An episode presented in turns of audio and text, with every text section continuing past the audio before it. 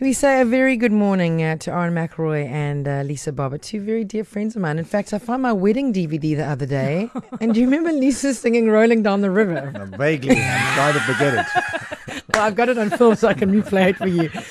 Friends, welcome to East Coast Radio. Um, as I said earlier, I wish it was under happier circumstances. And I know that when I personally uh, heard that you'd lost your home in a fire, I just, I was so emotional about it. I think it took me back to the place where my aunt and uncle lost their home in the Knysna fires and know the roller coaster that they've been on. So, Yeah. as you know, my heart is so with you. And I know that you know that the province's heart is so with you guys.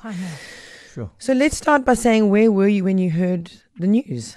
Well, we were at the National Arts Fair. Uh, gosh, Grahamstown blah, blah, blah, Festival. blah, blah. Yeah. rewind. Yeah. Okay. uh, the Grahamstown Festival. And um, it was about half past one in the morning when the security company phoned us to say the uh, panic button had been pushed. So I immediately phoned uh, my friend Jason, who was um, house sitting, and um, I said, "You know, is everything okay?" And he then said, "Well, not really." I mean, we can laugh about it now, but he's a very calm under pressure type of person. And the way he said, Not really, your house is on fire. I was like, What? And um, at that stage, they were trying to contain it in, in the one room. Um, and they were trying all sorts of things. They had phoned um, the security company, or we had sent the security company around, and um, they were trying to contain it, and they were trying to get a hose pipe through the window, and just nothing was working. It, it wasn't reaching. Um, and then eventually, about five minutes later, um, obviously I'm on constant uh, contact with him, uh, hearing my daughter absolutely screaming in in the background was just oh you know, and you just feel so helpless because you're not there, and it just. Aaron and I pacing up and down um, the kitchen of the house we were staying in, you know, and I'm he's on the phone to his brother and to the security company and the fire brigade and everything, and I'm in contact with Jason and, and, and my daughter and hearing them screaming and and then I'm phoning the fire department and then I'm phoning the police and I'm screaming at everybody. It was just, you know, uh, it was terrible. And about 15 minutes later, that was it. the house. Jason just said, because I said to him, Can you get the passports? I know, There's the amazing. mum. It's There's the amazing- mum. It's amazing what you think of. I just thought, I can't sit in home affairs for, a, for a year. It's enough to put the fear into anybody. Let's be honest. Get the passports. Yeah. And, and he just said, um, he said, My love, uh, we can't be in the house any longer. And I was like, Get out, where the dogs. Um, wake up Alice, the lady who works for us. Um, they had already obviously woken her up, and everybody was already on the road, you know, witnessing this bonfire. Yeah. And I mean, everything is gone, right? I mean, if you've seen photographs or footage, it is a shell, right? Absolutely. But it's so funny because from the road, it looks fine because where our garages are, it, it looks from the road, you can't really see our home um, because we've had a lot of people driving up and down. Where's the home that's burnt down? This can't be it. because the garages are absolutely fine. So it, you actually have to kind of go in up the driveway and then you will see the. Yeah, it's like a shell there. There's no, none of the rooms have roofs or anything. I mean, the plasters off the wall. The, the, we had wooden floors in our home, and of course that burns. There's no floors. There's no. There's just nothing. It's amazing the destruction of fire does. You know, hmm. and and you hear these stories. They Yeah. happen to other people, of mm. course. Of course. They don't happen to you. And also in the time from when we when he first phoned to the time when you know there was it was twenty minutes I think. Till the house was burnt down. Actually, it's amazing the speed of it. Eh? And that, that, that feeling as you arrive outside the front door of your home and see what's left. I mean, take me to that. What's that? eh, How do you wrap your head around what you see? Well, you know, obviously people had sent us photos because we, well we were in a bit of a quandary. We thought, you know, it's now about half past two in the morning or three o'clock in the morning. Obviously we are, you know, we're not going to go back to sleep now. And we are like, Aaron was like, should we just get in the car and go home? And and her- we were like, well, actually, what are we going to go home to? I knew that Aaron's brother was there and that my daughter and her friend and Jason were going to be fine. You know, the, the next door neighbors were fan- absolutely fantastic. Yeah, everybody was in the unbelievable.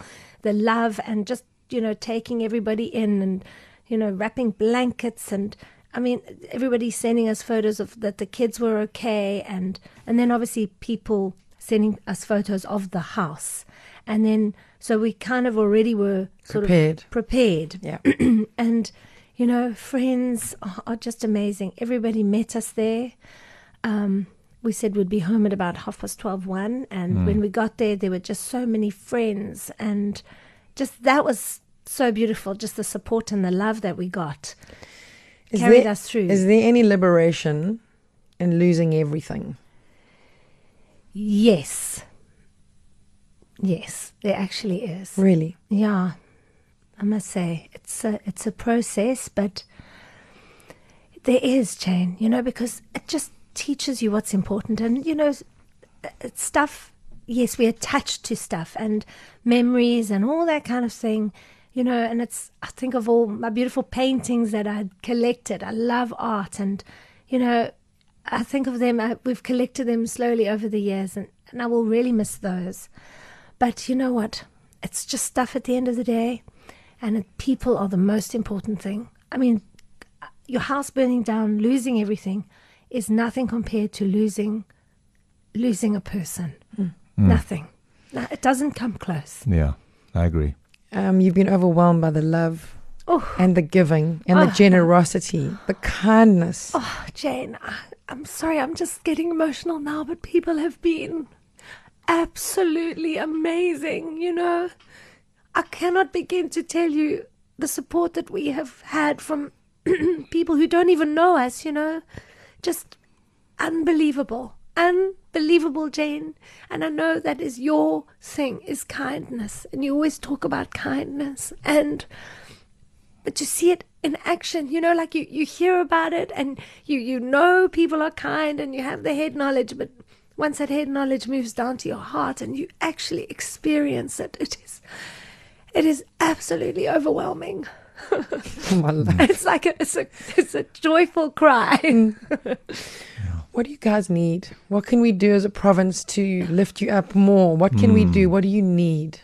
Other than a cup, Aaron. You Yeah. said earlier you don't even have a cup. I, I, I was, you know, I, we were just chatting before we came on air that um, that sometimes receiving is a different type of challenge, Mm. you know, and you know, so we've had that before where you've been able to maybe give, and and that sometimes is sacrificial, and that's okay. Mm.